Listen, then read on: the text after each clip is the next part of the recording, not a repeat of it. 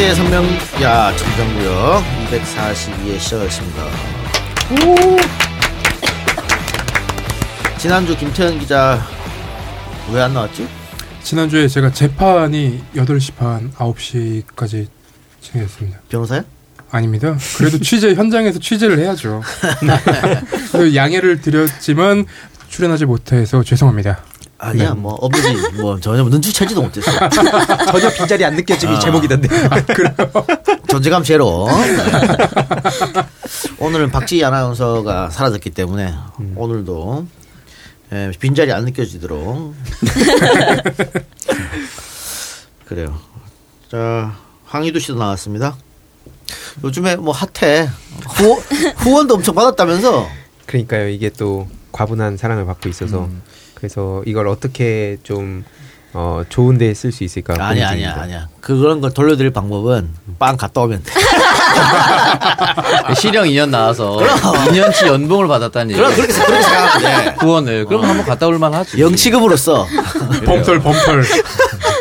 카스테라 맛있대. 생각 많이 난다니까 들어가기 전에 많이 먹고요. 아 가서 여기에 썰들 많이 풀겠습니다. 여기 많이 많은 도움을 줬다고. 아, 가는 건 확실한 거예요?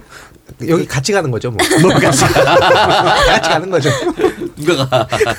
예, 광고 요정 양소희 씨 나왔습니다. 안녕하세요.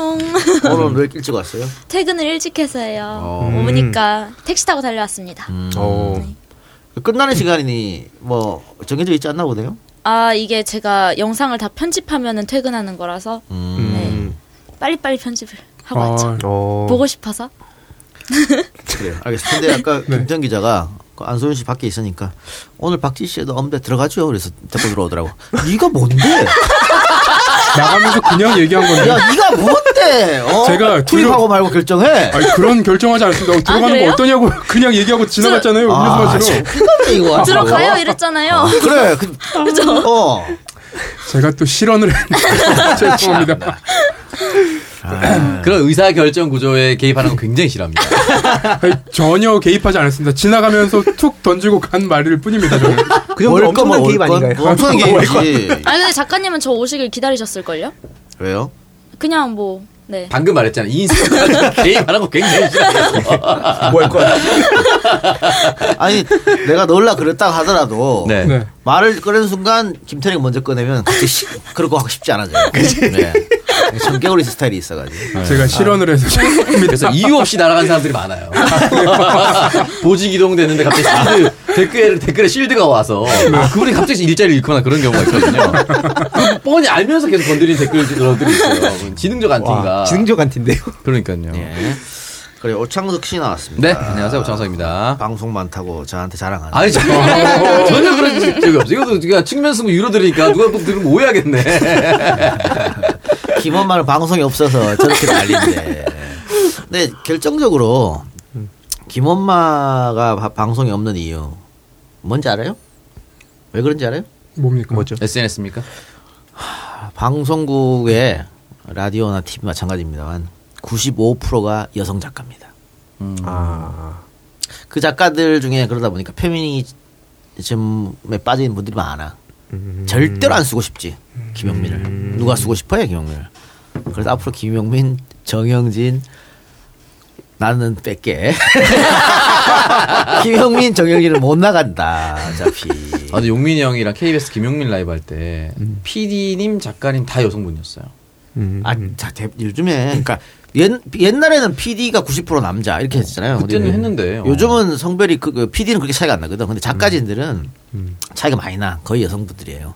아무리 아무래도 또 어, 여기가 정규직이 아니잖아요. 그러다 보니까는 오랫동안 여기에 머물러 있기 어렵거든.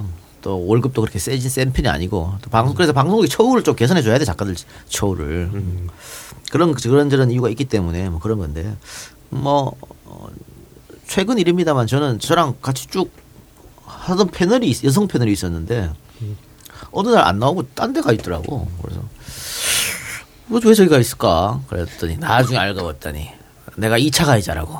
아. 나랑 방송 못 한다. 아, 친년이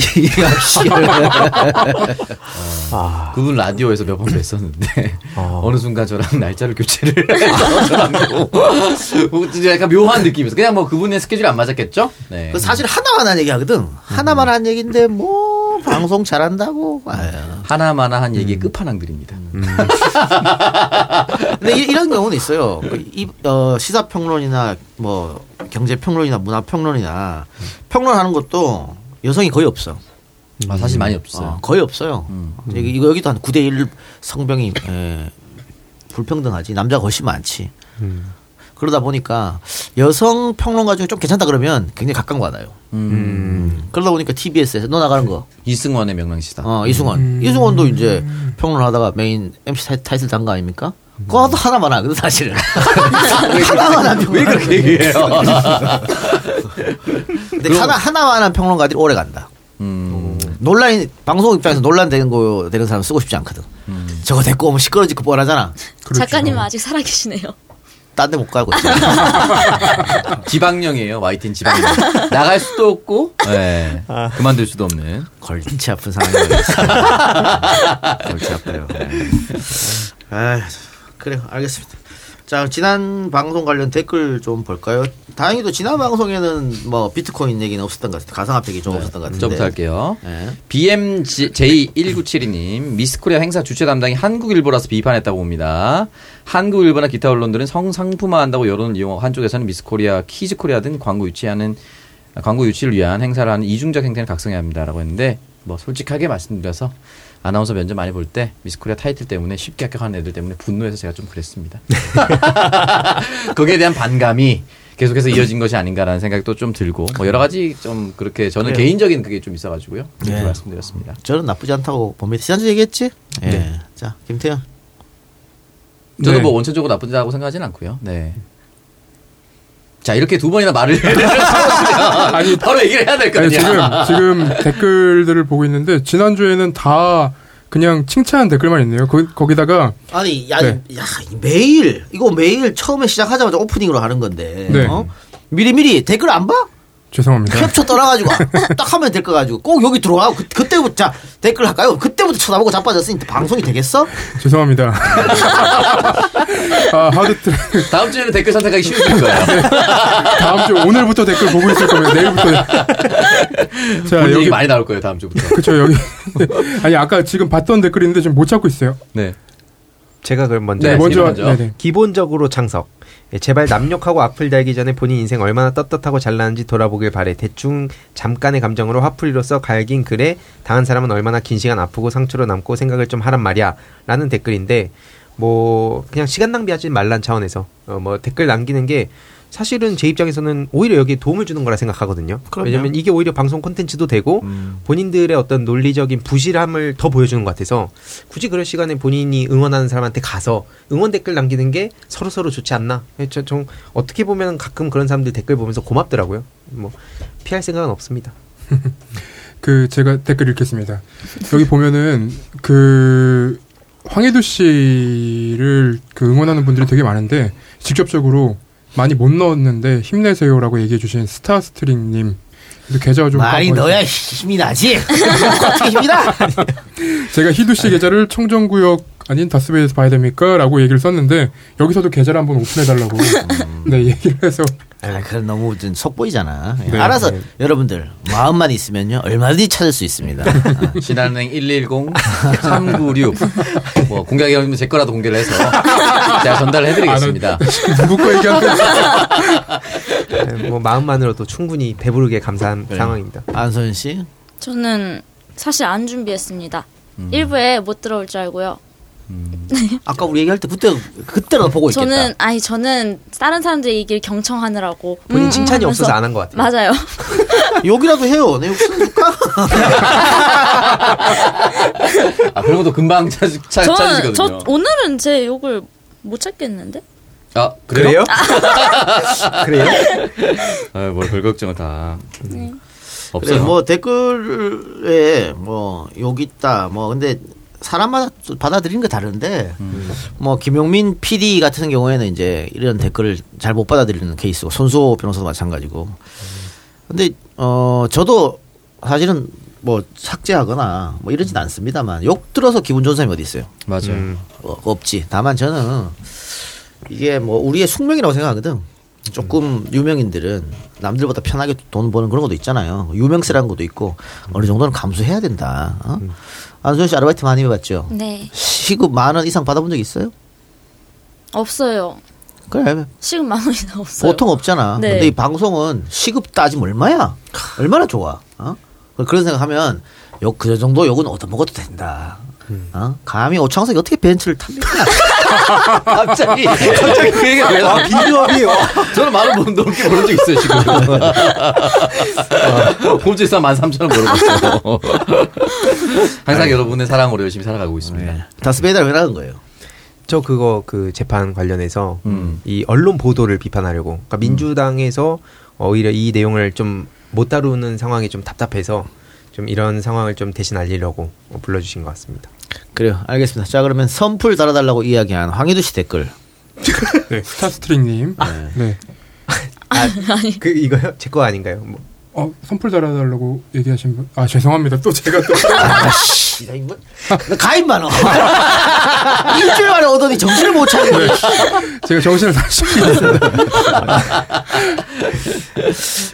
청정구역에서 내 빠지고 잘한다 그러더니 뭐 들어오면 내가 보다 잘한 적한 꼬라지를 못 봤어. 아주. 아니, 그, 이, 희한하게 이 작가님 오시면 주눅 들어요, 자꾸. 제가 옆에 있어야 되죠. 네, 저 마주보면 더 힘들어요. 마주보면 더 힘들어요. 기본적으로 창석. 네. 예. 마, 이게 닉네임도 마음에 들어서 찍었습니다. 기본적으로 창석. 기본적으로 창석이 뭐야? 모르겠어요. 기본, 기본적으로 창석이 약간 오창석하고 이렇게 맞춘 게 아닌가. 아. 이 쓰신 분 닉네임이 기본적으로 창석이거든요. 네. 그래서 이분을 집었습니다. 기본 짝으로 창석 아니야? 아니 아니 아니요. 기본이 작다.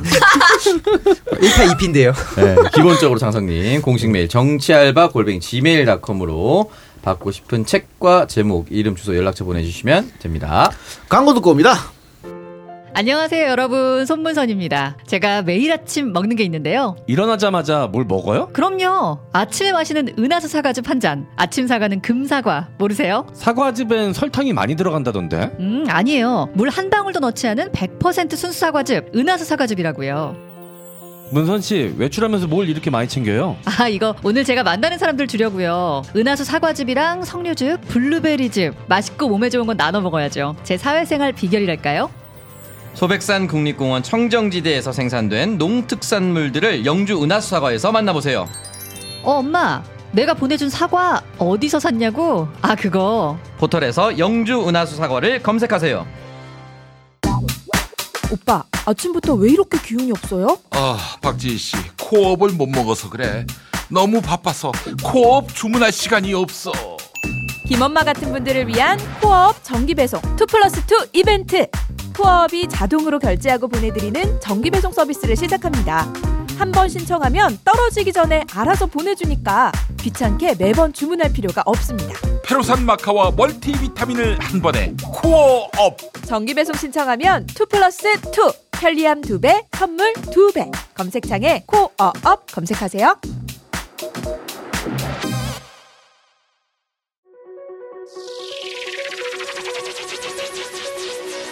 안녕하세요. 팟캐스트 동지 여러분. 범교 대표입니다. 지난해 많은 사랑과 관심 주셔서 진심으로 감사드립니다. 올해에도 모두들 건강 유의하시고 건승하시는 한 해 되시기 바랍니다. 범교는 휴대폰, 인터넷, ADT 캡스 할인 등 다양한 아이템을 판매하고 있습니다. 매장은 상암 디지털 미디어 시티역 6번 출구로 방문해 주시고 연락처는 010-7114-3333으로 문의 주세요. 감사합니다. 자, 첫 번째 광고입니다. 어, 은하수 사가에서 준비한 가정의 달 할인 행사가 이번 주로 마무리됩니다. 5월 한 달 많은 분들의 사랑으로 바쁘게 보냈습니다. 진심으로 감사드립니다. 이번 주까지 미르 패키지 할인, 사과즙, 석류즙 할인 행사는 계속됩니다. 또한 소빅지향 홍삼과의 콜라보 제품들의 어, 3 플러스 1, 4 플러스 1, 행사도 계속되니 마- 계속되니까요. 많은 사랑 끝까지 부탁드리겠습니다. 포털 사이트에서 영주 은하수사가 검색해 주세요. 네, 5월 가정의 달일 할인 행사가 진행되고 있었고 또 부모님 댁이랑 다르게 사시는 분들이 많았을 텐데 선물 보내시는 분들도 많았고 본인이 또 챙겨 먹으신 분들은 또 재주문 많아가지고 올해 주문량이 좀 많이 늘었다고 합니다. 저희로서 네. 굉장히 기쁘고 광고 넣어주시면 보람이 있을 것 같아요. 네, 네. 저도 그 실제로 먹기도 하고 선물도 한 당사자입니다. 아. 아. 주 좋아요. 아 이게 살아있네요. 되게 그리고 부모님도 좋아하시더라고요. 네. 그래서 이거 계속 애용하지 않을까 싶습니다. 음, 저도 앞으로 계속해서 또 잘 챙겨 먹도록 하겠습니다. 두 번째는 정기배송 2 플러스 2 코업 광고입니다. 코업이 가정의 달을 맞아서 2021명 모두 증정 이벤트 준비했습니다. 코업을 구매한 2021명 모두에게 기억 안나가 포함된 선물 세트 드리고 있고요. 코어업이 가정의 달 선물로 좋은 이유는 활력과 면역에 필요한 멀티비타민, 아연 비오틴 등이 함유되어 있고 페루산 마카와 아르기닌이 같이 함유되어 있어서 당당한 아침을 챙겨 드리기 때문입니다.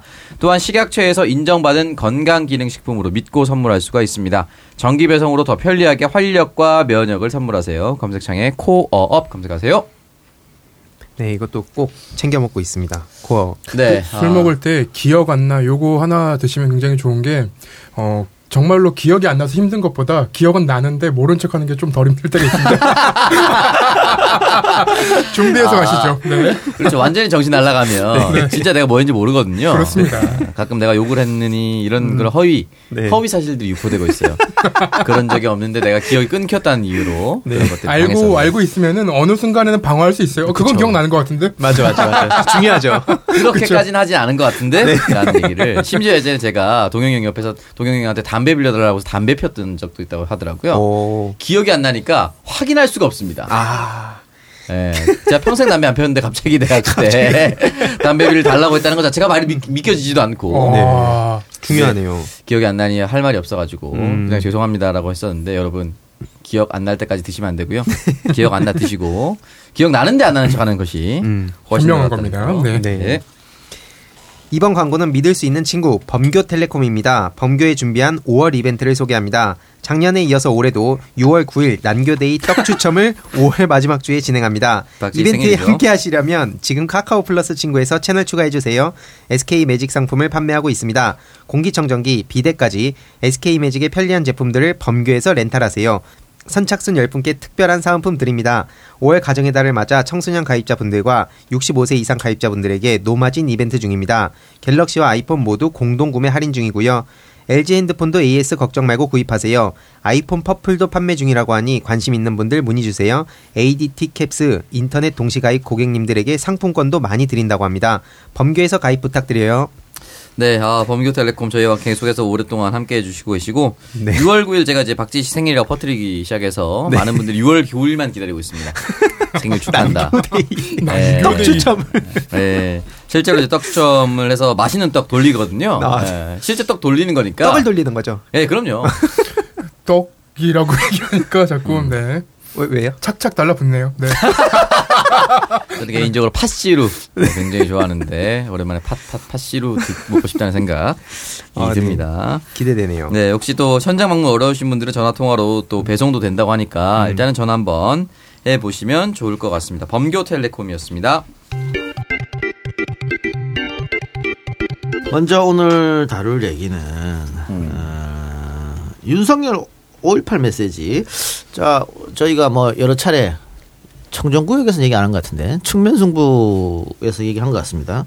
윤석열이 아 충면승부 유료에서 얘기했나? 아, 그럴 것 같은데. 뭐 얘기했습니다. EJ에서도 얘기했어요. 5.18 즈음에 음. 메시지를 내거나 음. 아니면 광주를 찾아간다. 그래서 뭔가 퍼포먼스를 할 것이다. 5.18에 가만히 찬스거든 윤석열 입장에서는. 네. 자기가 민주당 간판 달고 나올 생각은 없으니까 보수 우파로 간판 달고 나와야 되잖아요. 근데 네. 보수 우파한테는 5.18이 아킬레스 건이니까 그거를 불식시키면서 자신의 장점으로 전환시키려고 어? 그런 생각으로 올- 분명히 5.18에 뭔가 할 것이다 그랬는데 아니나 다를까 그대로 예측대로 움직였다. 좀 안타까운 거는 청래 형이 여기에 대해서 막 어? 차라리 UFC 하면서 엄청 비난했더라고요. 네. 그럴 필요 있었을까? 청래 형이 그렇게 함으로써 기사가 많이 났어.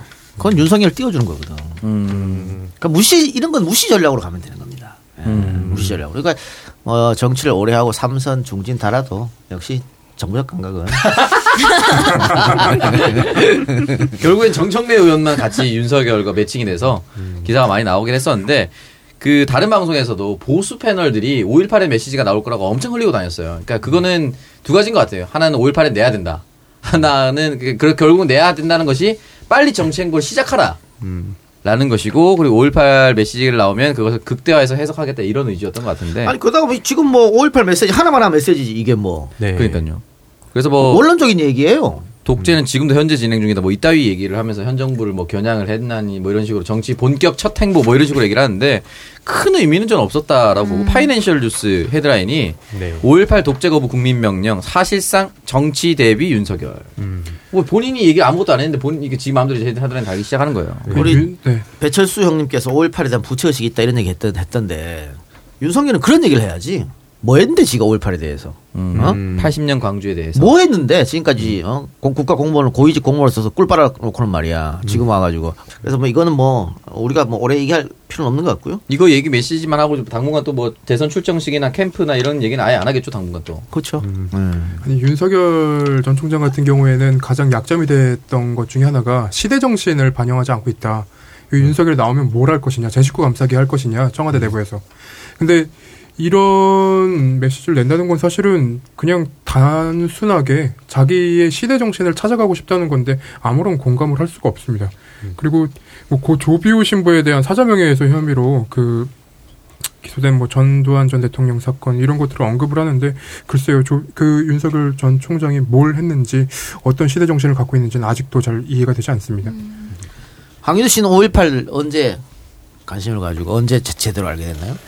저는 20대 중반 넘어서였어요. 원래 저는 완전히 반대 성향이었고 역사를 지금과 정반대로 생각하고 있었거든요. 그 이명박 그런 시리즈 보면서 거기에 이제 젖어들어서 뭐 오창석도 이- 이명박 뽑았으니까.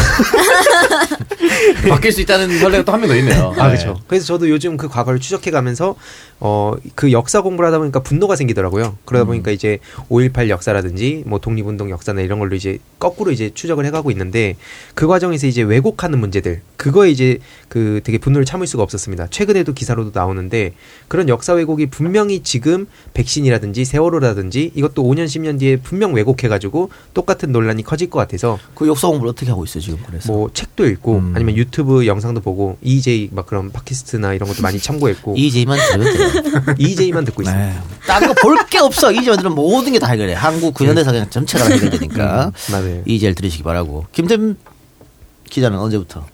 저 대학교 다닐 때 그 일베 그 관련한 영상 만들다가 그 과제로 취재 같은 걸 했어요. 그 왜 일베가 도대체 무슨 어떤 어떤 정신을 담고 있냐. 근데 그 당시에 그 일베가 쓰는 그 단어 중에 홍어라는 단어를 처음 그때 처음 한 거예요. 음. 그래서 그때 인식을 하면서 좀 굉장히 충격이었습니다. 이게 저는 이제 다행스럽다라고 표현해야겠죠. 학교 다닐 때 이 영상 같은 거를 근현대사 시간에 선생님들이 보여주셨어요. 5.18 광주에 대한 참상에 대해서. 근데 1987 영화에 보면은 대학생 동아리, 애니메이션 방이다, 뭐 만화방이다, 만화 동아리다 불러서 이 영상 갑자기 틀어주는 어. 그런 장면들이 나오거든요. 네. 이제 강동원 씨가 이제 그 동아리 홍보를 하고 전단지를 나눠주고 그 친구를 데려와서 어떤 암실 같은 데 데려와서 그 영상을 틀어주면서 대학생들이 처음 충격받는 그런 네. 장면들이 나오는데 저는 그 시간이 훌쩍 지나서 어, 들었기 때문에 고등학교 때부터 학교에서 영상물로 접했었고 그러다 보니까 그 부분에 대해서는 참상이라는 것을 처음부터 알고 있었던 것 같아요. 그 처음에 보면은 최근 택시 운전사라는 영화를 보면은 정보가 너무 가려지다 보니까 네. 진짜로 다른 동네에서는 빨갱이가 있는지 알고 톡도가 있는 줄 알고 사태라는 표현을 쓰면서 굉장히 걱정하거나 우려했었는데 저희 때는 이미 정보가 다 공개되어 있었기 때문에 그렇게 오해 없이 그냥 바로 공부할 수 있었던 것 같아요. 그랬음에도 불구하고 이명박을 찍었다. 다 알고 있었음에도 이명박을. 이명박이 개헌군이 아니었잖아요. 전 모르고 찍었습니다. 아, 찍, 찍었었나? 그때는 찍지 못했고. 그러면 우리보다 지지했어요. 훨씬 더 많이 알고 있었던 박지훈 변호사는 뭡니까? 어, 원래 그쪽이야. 다시 한 번 더 사과드리면서. 박지훈은 날 안 만났어 아직도 그쪽에 있을 거야. 아 그래서 제 스승의 날이었잖아요 최근에. 네. 저 이제 특정하면 그 사람이 누군지 알 수가 있으니까 고등학교 때 담임 선생님 1, 2, 3학년 중에 아 중학교 때 아 고등학교 때구나 1, 2, 3학년 담임 중에 한 명이 대학교 때 찾아간대 스승의 날이라고 술이 거나하게 취하더니 5.18 진짜 광주에 빨갱이 있었다고 이렇게 얘기하는 거예요. 아. 다시는 안 만납니다. 아. 그래서 그 세대는 아직도 그러니까 왜냐면 평상시에 너무 인자한 쌤이를 음. 찾아갔을 거 아니에요. 네. 근데 술 먹고 그렇게 얘기하니까 음. 야 이건 뭐 진짜 이거 안 바뀌는 인간들이 있구나 이런 생각이 좀 들었습니다. 저는 뭐 여러 차례 이야기했습니다만은 12살 때 어, 사진전 5.18 사진전 오씩 보고 너무 충격을 받아가지고 그때부터 공부를 했는데 또 다행스럽게도 중학교를 갔는데 그때 정교조가 막 다- 설립될 때였거든요. 음. 그 정교조 선생님들이 굉장히 많았어. 그러니까 뭐 소위 말하는 의식화 교육을 할수 있지 중학생 애들한테 뭐 선생들하고 토론도 하고 또 그러다 잘렸다고 다들 아. 하고 왜 선생들이 잘려야 되나 뭐 이런 것들 하면서 그때부터 좀 많이 관심 가졌었는데 와. 아, 왜 저 예쁜 선생님들이 학교에서 다시 못 보나 이런 관심을 가지는 거죠. 아 우리는 뭐그 99% 남자 선생이어서 뭐 그런 건 없었습니다만 어쨌든 어, 여러분들과 저의 이제 지적이나 뭐 이런 수준 차이가 이제 이랬을 때서 나는 거죠. 네. 아 그냥 먼저 태어난 거예요 먼저. 우리 때 사진전 안 하고 TV 봤다니까. 12살 때 접하고 깨인 사람들이가 이게 20대 중반에 가 대학교 가서 뭐 아유 씨 이재명 이재명도 똑같지 뭐 그것도 대학교 가서 알았거든 똑같아. 아, 그래서 저쪽의 논리를 또 잘 알게 되더라고요. 그, 그런 또 장점이 있지 않겠습니까? 그럼요. 양쪽 안소연 씨는 어때, 어때요? 저요? 저는 6살 때부터 알고 있었습니다. 어떻게? 아, 그 메이플 스토리 만화책 아세요? 어, 알죠. 근데 거기 마, 만화책 뒤에 독자들이 보내는 축전 같은 게 있어요. 근데 그 축전에 누가 항상 광 그 뭐죠? 광주의 5월을 기억해 주세요. 그 음. 문구를 달고 그림을 캐릭터 그림을 보내서 보내더라고. 저는 근데 그 그림이 인상 깊어서 아 광주의 5월이 뭐지 하면서 그때부터 찾아봤던 기억이 납니다. 아. 저는 이미 깨어 있었죠. 음. 그러니까 일찍 안 나고 해도 좋은 건 아니네. 일찍 안 와도 뭐해 저렇게.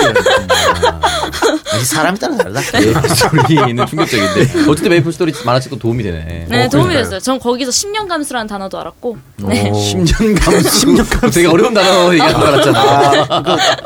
우리 아들이 8살인데 내가 어느 날 집에 갔더니 책을 보고 있더라고. 오. 야, 재율이 책 읽어? 어, 응, 그래서. 그래. 책 읽는 건 좋은 거야. 머리, 머리 쓰다듬어 줬더니 이거 만화책인데 이러더라고. 만화책도 책이면 무조건 다 괜찮아. 포르노만 아니면 돼. 아, 좋아요. 좋아요. 아니 그 웹툰 같은 것도 저희 굉장히 많이 보는데 웹툰에 그 강풀이라는 작가가 음, 그린 네. 26년이라는 네, 아. 웹툰이 영화화도 있어요. 됐었죠. 영화도 됐었죠. 근데 거기 내용을 보면은 그 5월 5.18 그 광주 민주항 그 당시에 있었던 그 사태들 사람 한 명 한 명의 어떤 스토리들이 나와 있는데 그거 보면은 또 감정이입도 되고 좋더라고요. 저는. 음. 아니 우리 그 뭐 초등학생, 중학생 자녀를 둔 우리 청취자 여러분, 애들이 막 만화책 읽고 이러면 싫어하시는데 그럴 필요 없어요. 음. 이게 스타트가 만화책일 수도 있어요. 그러니까 네. 공- 책 읽기 싫어하는 애들한테 재밌는 만화책 주는 거야. 네. 그 이거라도 읽으라고. 그럼 그 책 그것도 책 읽기 하나거든. 연습의 네. 하나고. 맞아요. 그 그게 재밌다 보면 나 일반 책도 읽기 읽기 마련이고 음. 여기 책을 읽는 이유가 결국은 어휘력, 상상력 이런 거 좋아지는 거잖아요. 네. 만화책 충분히 도움이 되지. 왜 왜 도움이 안 됩니까? 그래서 어. 만화책 뭐라 그러지 말고 읽으라 그러라고. 그 마법 천자문 추천합니다. 마법 천자문에서 마법 천자문이 나오고 아 이쁘고 그림도 스토리도 재밌어요. 그러니까. 네. 예. 근데 진짜 공감 가는 게 저도 원래 책을 아예 멀리하던 사람이었는데 유시민 그 작가님의 공감 필법인가 아주 얇은 책이 하나 있어요. 근데 그 책을 다 읽고 나니까 어 나도 책을 완독할 수 있는 사람이구나라는 그 생각을 그때 처음 했거든요. 그 다음부터 이제 막 깊은 책들도 읽어가면서 그래서 말씀 완전 공감합니다. 제 초등학교 저학년 때인 것 같은데 KBS에 인형극해서 삼국지를 인형극으로 만든 거야. 음. 그건 너무 재밌는 거야. 음. 그래서 집에 있는 막열 권짜리 뭐 이런 건 못 읽잖아요. 아기가. 네. 그러니까 만화책부터 읽기 시작했는데 만화 삼국지 또 너무 재밌는 거야. 네. 어 맞아요. 그러다 보니까 다른 것도 읽고 싶어지고. 맞아요. 맞아요. 다른 거 읽었는데 어 저 작가가 쓴 삼국지는 어떨까? 음. 또 읽고 싶어지는 거고. 막 그런 거거든. 그래서 저도 마- 삼국지는 예전에 뚱딴지의 만화 삼국지 있습니다. 다섯 음, 권짜리. 음. 그걸로 시작했던 것 같아요. 그걸로 시작해서 삼국지 60권짜리 또 따로 있고 네. 그러다 보니까 황석영의 삼국지 음. 그 다음에 이문열의 삼국지까지 넘어가는 거예요. 아, 이문열. 그 42권짜리가 이문열 삼국지인가요? 아니요. 이문열 열 권짜리고 황석영도 열 권짜리고 김홍신도 열 권짜리고 다열 권짜리. 되게 긴 삼국지 책이 소설이 있었는데 저는 게임이 먼저 시작했어요. 게임에서 사람 얼굴 익히고 나니까 책이 읽히더라고요. 음. 아 그 게임마다 얼굴 다 다르잖아요. 다 다르죠. 근데 뭐 삼국지에 그 남 속이고 속고 소위 말하는 전략 전술 정무적 판단이 다 나온 거거든. 음. 그리고 고사성어 네. 어, 상당히 이제 많이, 많이 나오니까 네. 그렇죠 이지 나오고 맞아요. 읍참마속 뭐 이런 거 다 거기 다 나와 맞아요. 백미 뭐 다 나오니까 한번 그걸 책 주면서 애들한테 읽어. 그럼 누가 읽겠어? 아무도 개코도 모르는데 책에 관심 가져주게 하는 기회를 마련하는 게 좋은 일이다 싶고요. 이재명 지사가 네. 어, 윤석열 가상 대결에서 앞섰다 한국갤럽.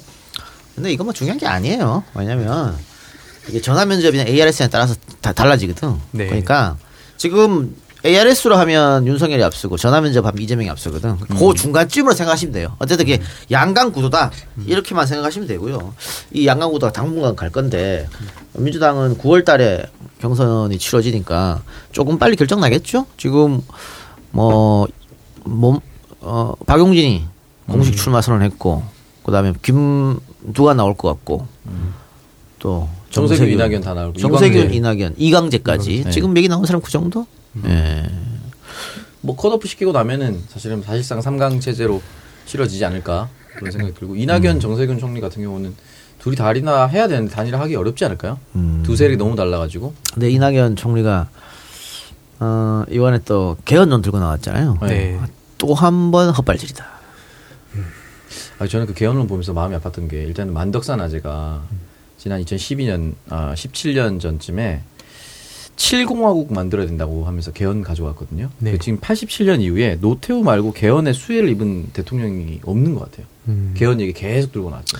근데 개헌은 필요하죠. 87년 체제가 사실은 이게 그 각, 각 권력 팀들의 자기 욕심으로 조잡하게 만들어진 거거든. 그러니까 끊어지는 게 맞아요. 끊어지는 게 맞, 맞고 모든 국회의원이 개헌에 찬성하지. 다만 어떤 식으로 개헌하느냐 그게 달라지는데 지금처럼 대통령 선거 1년 앞두고 그걸 갖고 뭐 어떻게, 어떻게 하자는 거야. 이건 이 사람들한테 관심도 못 끌고 오해를 받아요. 아 저것이 내각치 하려고 저러는구나. 그러니까 개헌이라는 게 권력 구조에 대한 개헌도 있습니다만 민생에 대한 개헌도 있는 거거든. 네. 근데 사람들은 개헌이라고 하면 권력 구조만 생각해요. 대통령 중임제냐, 어? 내각제 뭐, 총리냐. 어, 내각제냐, 이원 집정부제냐 이것만 하고 있는데 이낙연이 탁 갖고 오니까 어 이것 봐라 또 내각제 하려고 그러네 이렇게 이렇게 되잖아요. 그래서 요걸 얻어 먹었단 말이야. 그랬더니 그 권력 구조는 싹 빼고 다른 얘기를 했어요 지금 뭐 안전 뭐 그런 얘기 했었지. 사회민주주의 뭐 이런 거예요. 그거 이낙연은 도움 안 돼요. 왜? 대통령 선거 1년 앞두고 지금 뭡니까? 코로나 창궐에 있고 지금 먹고 사는 거 아니야 결국은? 네. 지금은 경제지 먹고 사는 님이 니, 니즘이지 무슨 씨 되도 않게 지금 개헌 얘기 또 헛발질했다 이낙연은 근데 호 시절에 안타까워요. 좀 잘 준비된 상태에서 동의를 얻어가면서 개헌 얘기를 했어도 되는데 이건 마치 국면 전환을 하기 위해서 가져온 것 같지 너무 티나니까 네. 그리고 지금 현 정부에서 개헌안을 마련해놨습니다. 음. 이미 소책자로 마련을 해놔서 그 개헌안의 권력구조 개편뿐만이 아니라 뭐 육아나 양육은 남녀 모두 한다, 부부가 한다, 뭐 부모가 한다 이런 식으로 해서 명시를 해놨습니다. 그게 헌법의 근간이 되고 아빠 육아휴직으로 직접적으로 연관이 되는 거거든요. 이제 헌법의 근거에서 아빠도 군대 아, 육아휴직을 쓸수 있게끔 만든 육아빠 휴직 뭐 이런 것들을 다 담아놨습니다. 근데 이게 과연 지금의 가장 필요한 급선무인 것인가라는 걸 따져봤을 때는 아니라는 거죠. 그래서 이낙연 의원이 지금 연속으로 계속 헛발질하면서 자기 지지율을 스스로 깎아먹고 있는데 과연 주위에 전략가가 있는지 책사가 있는지 의문이에요. 자, 첫 번째 당 대표 경선 이걸 왜 나갑니까 도대체? 방송에서 여러 차례 언급했는데 나라면 안 나간다. 도움될 게 하나도 없어요. 도움될 게 8개월짜리 8개월짜리 때문에 이 뭐한 짓이야 이게 도대체 어? 이렇게 해가지고 본인 까먹 까먹었죠. 거기다가 두 번째는 이제 사면론 언급해서 까먹었죠. 이번에 다시 개헌 얘기해서 또 까먹을 건데 사면론도 마찬가지입니다. 던졌잖아, 역풍 맞았잖아, 바로 사과해야지. 바로 사과하고 아우 제가 생각이 짧았다. 근데 지금까지 사과 안 하다가 어제 사과했어 어제 엊그제. 그럼 어떻게? 해? 아이고 사과했으니까 지지율 올라갈 것 같아요? 안 올라가지. 너무 늦었어 사과도. 어. 근데 애초에 그 얘기 들어보면은 몇몇 의원들한테 얘기 들어보면 주변에 참모들이 다 말렸대요. 사면론 얘기하지 말라고. 근데 본인이 밀어붙였다고 하더라고요. 아 그럼 계속해서 밀어붙이는 게 맞아요. 내 소신이다. 어? 그렇게 해서 진짜 연말쯤에 대통령이 얘기할 수도 있잖아. 그럼 그 이낙연 작품이 될 거 아니야. 근데 이건 이것도 아니고 저것도 아니고 골치 아프게 됐어. 계속 이렇게 헛발질 왜 하는지 모르겠어. 좀 이해가 안- 안 되는 부분이 있어요. 예. 그래서 결과적으로 8개월짜리가 가장 큰 악수가 돼버린 것 같아요. 그 사이에 이제 사면론 전에 한번 이청이었던 거는 의대생 시험 재시험 네. 허용해 준 거. 그 여러 가지들이 이제 민주당 지지자들이 정말 싫어할 것들이 두 개 연달아 터지면서 기대감이 많이 깎여, 깎였고 사실 뭐 이재명 지사 지지율이 지금 1위를 계속 달리는데 민주당 내에서 1위를 달리는데 가장 큰 공헌을 했다고 봐도 상관이 없습니다. 왜냐면 이낙연 지지하던 사람들이 돌아서서 이재명 지지로 갔던 게 많아요. 아니, 게다가 이제 경선 연기로는 저희가 이제 불이 이제 끝났다고 얘기했었는데 김정민 의원이 다시 불씨를 살렸는데 이것도 반 이재명 사람들한테 도움되는 게 아니야. 오히려 이재명만 도와준 거를 계속 만들고 있어. 이강재도 마찬가지고. 이강재는 이재명이 결정하면 된다고 하면서 이재명한테 공을 떠넘긴 모양새인데 이재명 안 받으면 그만이거든. 그렇죠. 자기 손해요. 우리 이, 괜히 이강재만 또 욕 먹고 있잖아. 옛날에 뇌물 받아가서 빵강까지 지금 소환되고 있는 거 아니야? 어, 경선 거의 훔쳤거든 사실 이번에 미리 준비한 후보. 어? 지난번에 1% 차이로 떨어지는 그 후보 쫓아내고 지가 무혈 입상한 거 아니야? 그 얘기까지 싹 다 나오고 있거든. 이, 버리, 이 자꾸 자충수를 짓은 이해를 좀 못하겠습니다. 네, 지역구 얘기하는 거죠. 예. 어, 그리고 뭐 이재용 사면 얘기. 그러니까 또 헤드라인 또잘 자랑을 하고 있어가지고. 그 이재용 사면 얘기하면 역시 삼성 친삼성이네 이렇게 나올 거 아니에요. 그 도움이 하나도 안 되는 얘기를 하고 있어가지고 여러 가지 메시지나 내용에서 짚어볼 만한 부분이 있는 내용들이 있긴 하거든요. 뭐 4차 산업혁명 직업 고- 고용 창출하고 결국에는 산업이 중요하다. 뭐 이런 거는 원론적인 얘기나 도, 어, 한 번씩 짚어볼 얘기일 수 있는데 헤드라인을 장식하는 것들이 민주당 지지자들이 다 하나하나씩 싫어하는 내용들만 넣어놔가지고 지금 뭐 당장으로서는 뭐 이광재 의원한테 도움되는 게 전혀 없었다. 예. 저도 그런 생각 하나 짧게만 말씀드리고 싶은 게 그 어떤 당위성만으로 이런 걸 뭐 강행하는 거는 오히려 전안 좋을 때가 있다고 생각을 하거든요. 그러니까 예를 들어서 관용, 뭐 협치, 그러니까 다 말로는 되게 필요한 거고 뭐 예를 들어서 저도 뭐 분탕 종자가 아니잖아요. 근데 그걸 해야 될 시기를 좀 잘 봐야 되지 않을까. 특히 이 지지자들의 목소리를 마치 전부 다 강성처럼 몰고 가면서 어 이런 거를 덮어둘 게 아니라 지금 우리 지지자들이 왜 분노하고 있는지 이게 단순히 뭐, 뭐 몇, 몇몇 사안 때문이 아니라 여태까지 쌓여온 분노들이 되게 많은데 그런 점들 잘 헤아리는 지도자를 우리가 원하는 게 아닌가라는 생각이 많이 들었습니다. 예. 그리고 정치인한테 시간은 굉장히 많이 남아 있는 거예요. 내가 이번에 대통령 못하면은 끝이지 내 인생은. 그래서 김영삼, 김대중 결국 단일화 못했잖아. 근데 결국 한 번씩 다 그거였는데 대통령 한 번씩 다 했잖아 돌아가면서. 정동영이 만일 그때 어? 안철수 따라서 안 갔다고 칩시다. 지금 또 민주당에 뭔가 자산으로 있었을 거라고.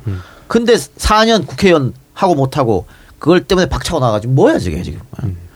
그러니까 어, 이강재라 등등등 응? 어, 원 미래를 보면서 정치를 해야지 당장 눈앞에 거 보고 정치를 하면 망해요. 그건 망한다니까. 음, 제대로 된 선택을 하시기 바라고. 자 야당 이야기 좀 해보면 아좀 충격적이죠. 어, 이준석 최고요? 당 대표 선거에 이준석이 1등으로 지금. 음. 근데 이거는 어떻게 보면 그들 내의 컨벤션 효과 같아. 이준석이 2위 하면서 갑자기 우 하면서 1위까지 간 거거든. 20%가 나왔더라고요. 어, 네. 그러니까 어, 이준석 전 최고가 그동안 언론의 스포트라이트 받으면서 지난 재보궐 선거에서 20, 30대 젊은 층을 잡은 1등 공신으로 당에서 추켜받고 그걸로 인해서 젠더 문제를 해서 뭐, 저, 뭐야, 누구, 진중권이랑 치고받고 네. 뭐 이러면서 더, 떠, 더 떠버렸어 사실은. 더 네. 떴고 또 주호영이랑 치고받고 역시 언론의 스포트라이트를 때려주면 인지도는 올라갈 수밖에 없고 여론조사하면 그 사람이 많이 나올 수밖에 없어요. 예. 그 기자들이랑 얘기하다 보면은 이준석 측한테 굉장히 우호적이에요. 기자들 자체도. 그래서 기사 자체도 이 사람이 하는 메시지의 어떤 사실관계 여부보다 이 사람이 어떻게 돋보일 수 있는지를 써주는 것처럼 저는 읽히더라고요. 요 근래 기사들 보면. 아니 뭐 국민의힘 나머지 것들은 뭐 다 꼰대들인데 그런 생각하면 어? 당연히 그렇게 생각할 수 있죠.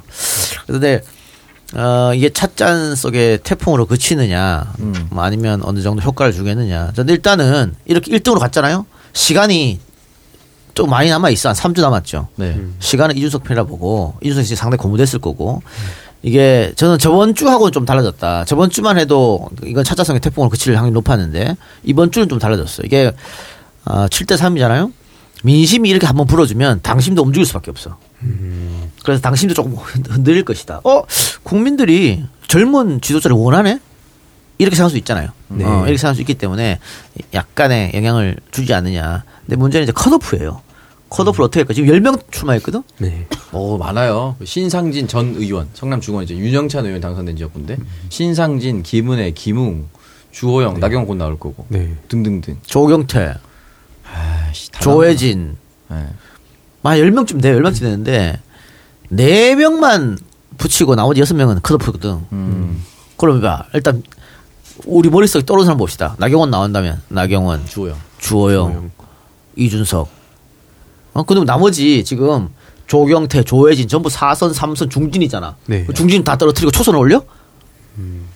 그러기도 어려울 거 아니야. 저쪽도 머리, 머리 아플 거라고. 그러니까, 조경태 5선입니다. 아, 그러니까 저 5선, 4선, 1선 어떻게 떠- 떨어뜨리냐고. 컷오프로 아, 조경태는 할 수 있겠다. 저, 뭐 민주당에 넘어온 사람이니까 뭐 그럴 수 있겠지만 그렇다고 해서 네 명인데 중진 둘에 초선 둘 또 이렇게는 못 하거든.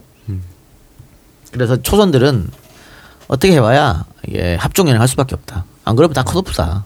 한 명 정도만 아마 올려줄 것이다.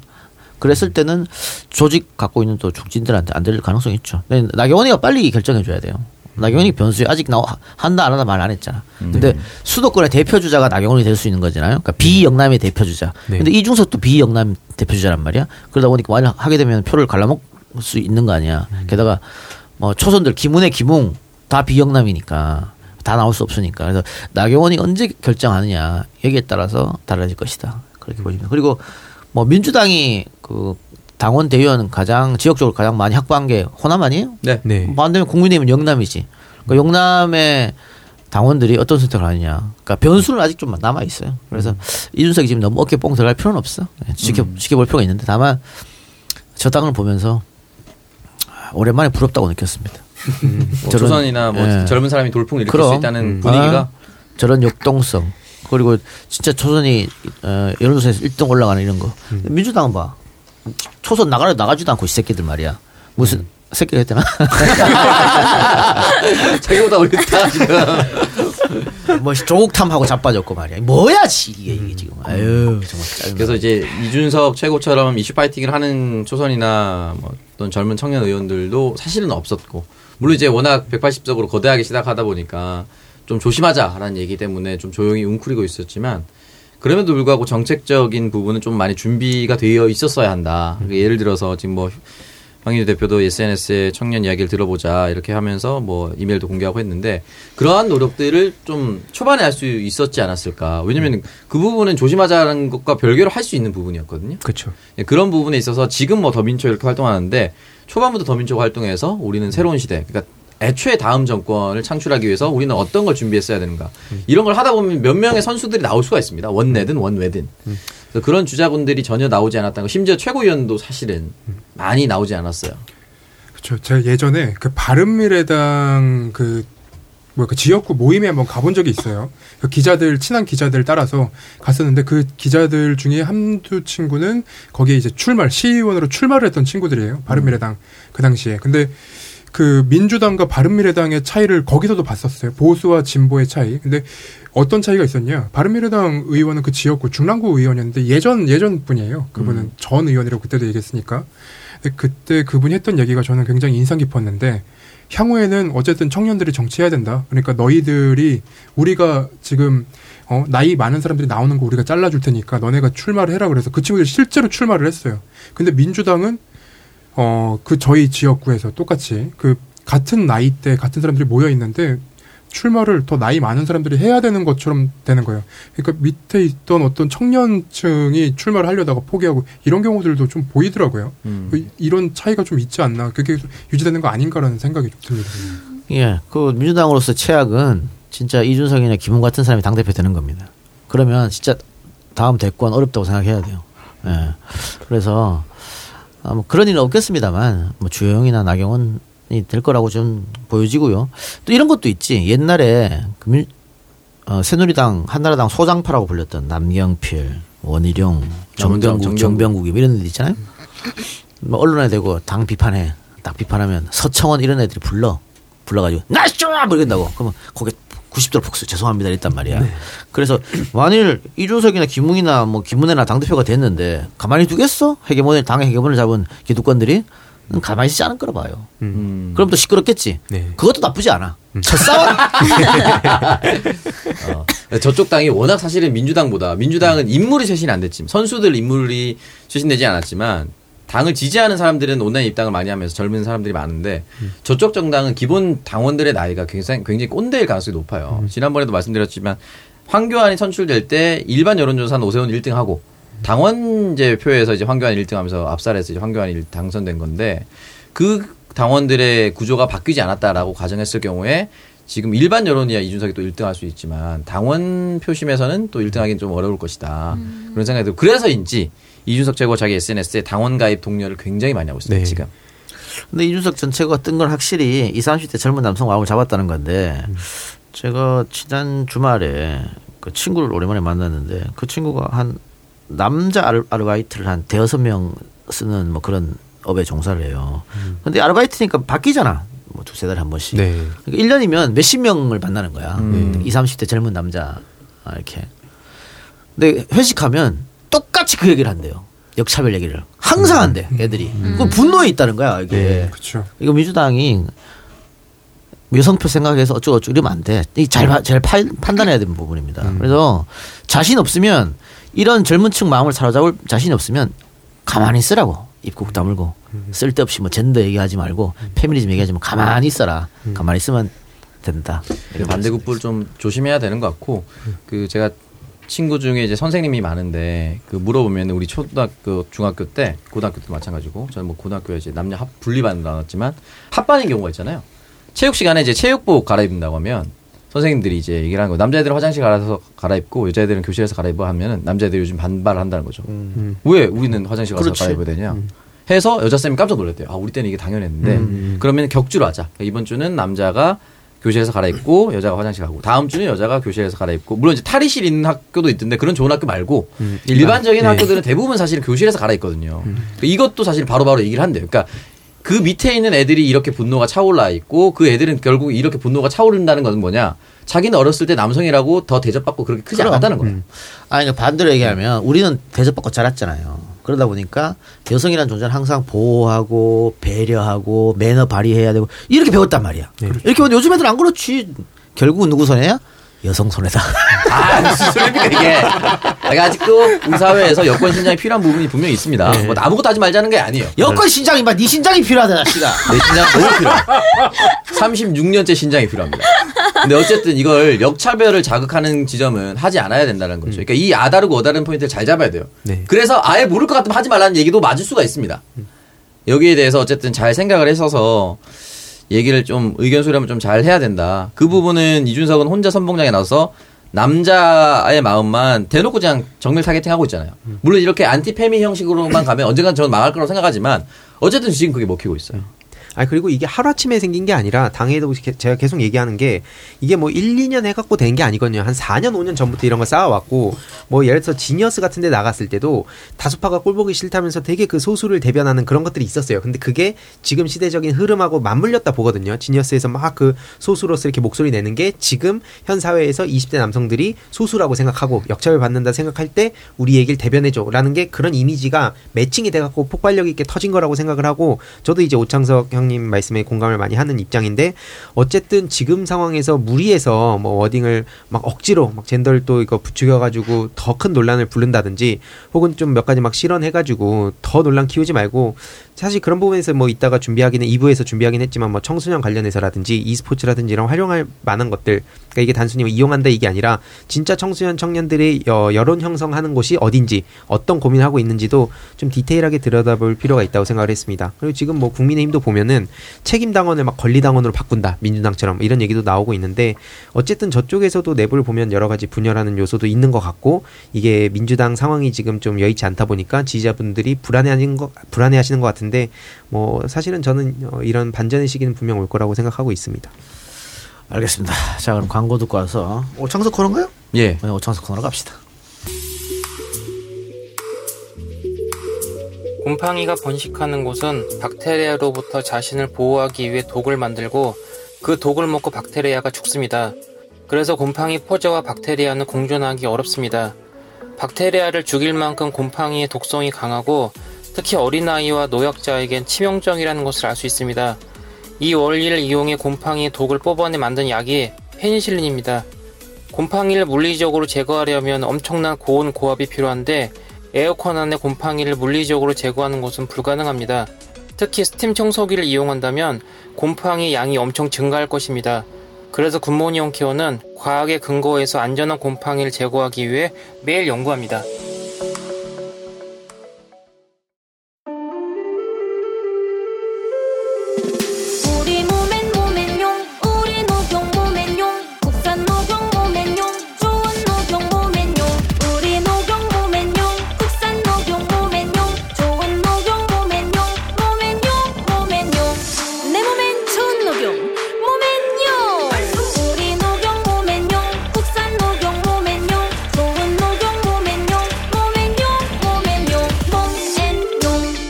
자, 첫 번째 광고는 시원한 여름을 위한 준비, 굿모닝 홈케어입니다. 굿모닝 홈케어는 특허 기술과 최고급 친환경 세제로 가장 좋은 결과를 만들어 드립니다. 코로나 때문에 에어컨 청소할 때 사용하는 세제에 특별한 성분을 더 추가해 살균력이 더 업그레이드 되었습니다. 원가가 올라도 가격은 올리지 않았다고 합니다. 세척할 때 사용되는 물은 중금속, 중금속 녹물이 깨끗이 어, 깨끗이 제거된 물이라서 아토피 등 민감하신 분들도 염려하지 않아도 된다고 합니다. 미르미디어 청취자분이라고 이야기하시면 코로나 감염 예방 차원에서 약 3개월 유효한 특별 방역 서비스까지 해드린다고 합니다. 네이버에 EEJ 굿모닝 홈케어 또는 청정구역 굿모닝 홈케어 검색하시면 됩니다. 굿모닝 홈케어 대표 번호는 1877-9344입니다. 네, 아, 굿모닝 홈케어. 제가 저희 집에 직접 또 사장님 모셔서 에어컨 청소해서 지금 잘 쓰고 있습니다. 아, 비가 많이 와가지고 네. 뭐 그렇게 덥진 않은데 꿉꿉하거든요. 네, 네, 맞아요. 보통 에어컨들 요즘 보면은 제습 겸용입니다. 음. 틀어놓으면은 약간 뽀송뽀송하게 비 오는 날 꿉꿉한 날씨도 음. 해소할 수가 있으니까 에어컨 지금 늦지 않았으니까 어, 빨리 신청하셔서 에어컨 깔끔하게 청소하시고 이용하시면 좋을 것 같아요. 내일부터 엄청 더워진대요. 그러니까 지금 저희가 방송하는 게 월요일이니까 네. 화요일 이후부터는 좀 더워진다고 하니 미리미리 최대한 빨리 하시는 게 어, 도움이 되실 겁니다. 네. 네, 이번 광고는 새로운 광고 들어왔습니다. 내 몸엔 좋은 녹용, 몸앤용입니다. 녹용은 예로부터 산삼과 더불어 중요한 건강식품으로 인정되어 왔고요. 우리나라 천혜 환경은 일교차가 크고 사계절이 뚜렷해서 좋은 녹용을 만들어내는 원천이 된다고 합니다. 몸앤용 바이오의 대표 브랜드 몸앤용은 녹용의 과학적 연구, 철저한 원산지 관리, 그리고 위생적인 가공으로 안전하고 믿을 수 있는 프리미엄 국산 녹용 브랜드입니다. 녹용 소재 산업의 혁신적 글로벌 리더 모멘용 바이오는 농림축산식품부 충청북도 청주시의 지원으로 설립됐고 국민의 건강 지킴이로서 최고의 국산 녹용 공급을 위해 최선을 다하고 있습니다. 몸에 좋은 국산 녹용으로 만든 다양한 제품을 만날 수 있는 모멘용에 많은 관심 부탁드리고요. 검색창에 모멘용 찾아주시거나 주소 www.monnyong.com 몸앤영.com으로 오시면 됩니다. 5월 가정의 달 특가 세일 중이라고 하니까 몸앤용 기억해 주세요. 용이라고 써주셨어요. 래퍼. 아니, 네. 아이들이 조금 덜 커서 좀 몸집이 좀 작아서 걱정이신 부모님들이 가끔 이제 용을 먹이시는 것 같더라고요. 어, 맞아요. 제가 지금으로부터 21년 전, 23년 전에 용을 먹고 갑자기 몸집이 커지기 시작해서 네. 칼이 제가 몰랐을까요? 아, 우리는 절대 못 먹은 거예요. 입도 안 된 거예요, 입도 안 된 거. 아, 평생 먹어본 적이 없는 키야. 늦지 않았죠, 저희도. 모멘용 지금부터 나중에 먹겠습니다. 자녀한테 늦지 않게. 자녀도 내가 겪은 고통을 같이 겪어야죠. 뭐하러 자녀만. 그 홈페이지 들어가니까 이순재 선생님이 모멘용 모델이네요. 어. 그리고 이제 에, 키엔용 비타라고 해서 유아도 먹는 거, 어린이 먹는 녹용 키엔용도 있으니까 음. 홈페이지 들어가면 다양한 용이 있고 저희 하나씩 가져가라고 저 또 보내주셨어요. 우와. 이 방송 끝나고 뭐 하루엔 용, 몸엔 용 그리고 뭐 활기찬 녹용 등등등 있으니까 음. 여러분 홈페이지 들어가서 다양하게 확인하시면 되고요. 녹용 캔디도 있으니까 네. 와. 홈페이지 방문 꼭 한번 부탁드리겠습니다.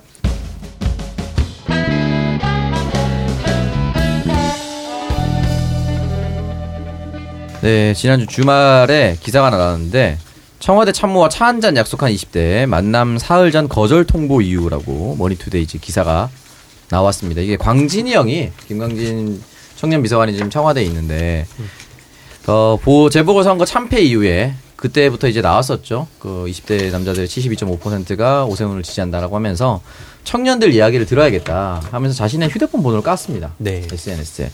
그래서 언제든지 만나고 언제든지 연락하고 소통을 하자 이렇게 얘기를 했는데 한 청년이 이제 만나자고 얘기를 했나 봐요. 예. 네, 옛날 뭐 만나자고 얘기를 했는데 그래서 비서관님 페북 글 보고 카톡을 남깁니다. 이 글을 읽어보셨는지는 모르겠습니다만 제가 쓴 부족한 글입니다만 인국공 사태에 대체 어떻게 해결하실 겁니까? 드릴 말씀은 차고 넘치지만 일단 이 질문에 답변을 부탁드립니다. 제 연락처는 땡땡땡입니다. 이렇게 카톡을 보냈어요. 4월 14일 수요일에. 예.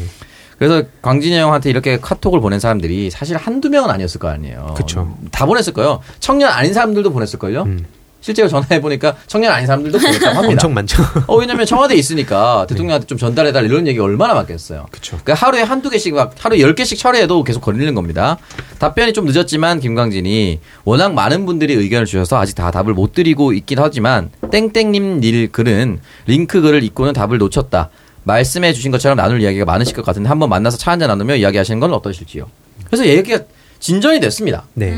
진전이 돼서 어떤 어떤 날에 연풍문 청와대 연풍문 제가 어딘지 모릅니다만 연풍문 앞에서 만나자라고 해서 시간과 장소도 특정을 해줬어요. 네. 근데 갑자기 대통령 4주년 연설에서 청년과 관련된 내용이 빠졌다고 안 만나겠다고 얘기를 했어요. 그러면은 만나자고 했다가 당일 약속을 깬 사람이 이상한 거 아닌가. 근데 이 기사가 깬 이유라고 하면서 김광진을 공격하듯이 네. 기사를 내버렸어요. 그렇죠. 근데 애초에 만나자고 얘기를 해주고 휴대폰 오픈한 사람들의 성의를 봐서라도 네. 좀 적당히 잘 글을 써주거나 내가 만나지 않는 이유에 대해서 좀 정성스럽게 썼으면 되는데 이 사람이 또 자신의 SNS에 뭐 청와대 연풍문이 어떻게 생긴지도 모른다.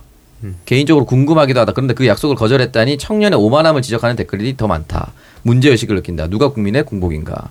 이런 식으로 글을 써놨습니다. 예. 이게 뭐야 이게. 그러니까 본인이 만나자고 해놓고 본인이 거절하고 그리고 본인이 이제 거기에 대해서 김광진을 까내리면 아무 의미가 없는 거 아닙니까? 근데 이걸 기사를 다 받아 써줬어요. 마치 김광진이 잘못한 것처럼. 그렇죠. 제목부터가 또. 네. 그래서 이 부분에 대해서 다른 소통 방법은 없었는가? 만남을 거절했어도 전화는 불가했나? 이런 식으로 지가 써놨거든요. 네. 그럼 그- 전화하자고 그 본인이 사람이요? 얘기했어야지. 됐죠. 전화번호 공개했잖아. 전화번호 지가 등록해서 카톡으로 연락한 거잖아요. 그럼 네. 본인이 전화하면 돼.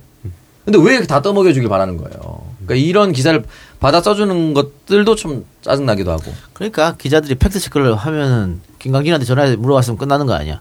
그렇죠. 그거 안 하고 그냥 쓰는 거지. 그 광진 형한테 문제예요. 또 연락해 보니까 또 전화 온 기자들은 없는 거예요. 그러니까 기사만 내서 공격 용도만 되면 네. 일단 기사 쓰고 보는 거예요. 아니 이따가 제가 또 그 내용 그 관련된 내용을 좀 살피긴 하겠지만 기자들이 취재를 안 해요. 그리고 취재를 왜 해야 되는지에 인식이 없어요. 그리고 여기다가 물어볼까 어떤 문제가 생겼을 때 뭐 예를 들면은 뭐 손정민 씨 얘기를 좀 이따 할, 할 거지만 어 그 핸드폰을 발 핸드폰이 발견이 됐을 때 핸드폰이 발견됐는지 어떤 내용이 들어가 있는지는 아버지가 아니라 경찰한테 물어봐야 돼요. 갖고 있는 어떤 공적인 어, 기관한테. 근데 아버지한테 물어보고 아버지가 뭐 거기서 나 부모가 나왔겠죠. 뭐 나오 뭐가 나오겠죠. 이런 식의 추측성 발언을 그대로 기사로 기사합니다.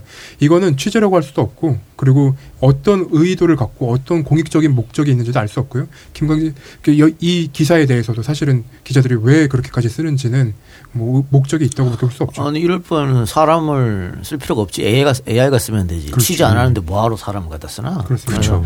기자라는 직업 은 어, 조만간 없어지는 직업 순위에 굉장히 빨리 올라가지 않겠느냐. 이대로라면 저도 그렇게 생각합니다. 네. 어쨌든 이 방송을 듣고 계신 분들 중에 소통하고 싶은 분들은 김광진 청년 비서관 전화번호 아직도 올라와 있습니다. 연락해서 물론 이제 답변을 하루하루 뭐 칼답하고 이렇게 청와대 업무도 봐야 되고 다른 사람 민원도 들어야 되니까 그렇게 되진 않겠지만 어쨌든 문자 폭탄 하시기 바랍니다.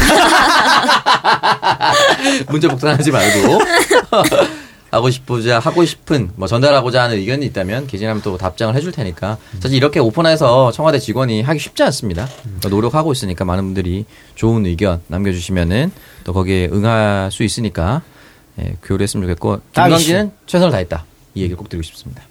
하나의 끝이에요? 예. 아, 그럼 여기서 저도 하나 조금 추가해서 얘기하고 네. 싶은 아, 게 네. 여기 이 분이 그런다는 건 아니지만 여기에 분명히 또 이 커뮤니티에 조롱하려고 그 얘기를 보낸 사람들이 분명 있잖아요. 그래서 그런 거를 좀 현명하게 잘 대처해야 된다 생각이 듭니다. 그러니까 뭐 예를 들어서 도발적인 얘기를 한다든지 뭐 하면 이거 다 캡처해가지고 일베라든지 뭐 이런 커뮤니티에다 그럼. 뿌려서 음. 청와대 비서관 이렇게 대답했다. 혹은 막 이- 당장 해결할 수 없는 것들 얘기하면서 야 막상 얘기해봤더니 어차- 어차피 그냥 쇼하는 거 아니냐. 혹은 대답도 제대로 못했다라고 캡처를 해서 이걸 악용할 여지가 충분히 있기 때문에 그런 걸 좀 미리 좀 잘 생각하고 대처해야 된다 봅니다. 알겠습니다. 저 저희가 5월 17일 날 녹음하고 있고 예. 이 방송이 올라가는 것은 5월 18일이죠. 5.18 민주화 운동 41주기 날에 방송이 올라가는데 어, 광주에서 우리 팬분이 뭐야 소개 좀 해줘요. 아 떡. 빵이야 빵. 아 빵이에요? 오. 제목이 힘내세요, 힘내세요. 5월 주먹빵, 5월 광주의 이야기가 전해지는 시간. 2021년 5월 22일까지 봄빵 협동조합이라고 써 있습니다. 이 예, 안에 주먹빵. 네, 주먹빵입니다. 어. 요 안에 그 편지가 또 써져 있어요. 그래서 어. 편지를 조금 읽어드리면 어, 화순 버스 터미널에서 구두 닦기를 하는데 광주에서 온 사람들이 공수부대 얘기를 했다. 분노가 치밀어 올랐다. 농사 짓고 있던 친구 용호와 함께 광주로 갔다. 라는 이 표지마다 다 써 있는지는 모르겠지만 아, 다 달라요, 내용이. 아, 다 아, 달라요. 아까 제가 받은 건 네. 변호사 이야기였어. 네. 음. 그래서 아까 이걸 5월이라고 써 있으니까 먹는데도 되게 조심스럽더라고요. 까는데도. 아, 근데 맛있어요, 빵. 네, 빵 맛있습니다. 맛있는데, 근데 빵을 나눠 줬는데 역시 김태현만 먹고 있었군요. 아, 손을 네. 내기가 약간 네. 좀 조심스럽더라고요. 그쵸. 보내주신 건 너무 감사한데. 그렇습니다. 음. 아까 먹기 전에 그 이거 먹어도 되는 거냐고 두 번 물어봤습니다. 아니, 많이 보내주셨어, 빵. 네, 출연진들은 이따 갈 때. 쉬는 시간에 하나씩. 잘 먹도록 어, 하겠습니다. 감사합니다. 고맙습니다. 감사합니다. 가지고 가시길 바라고요 자, 그러면 저녁 1부 마치고 2부 순서 시작합니다.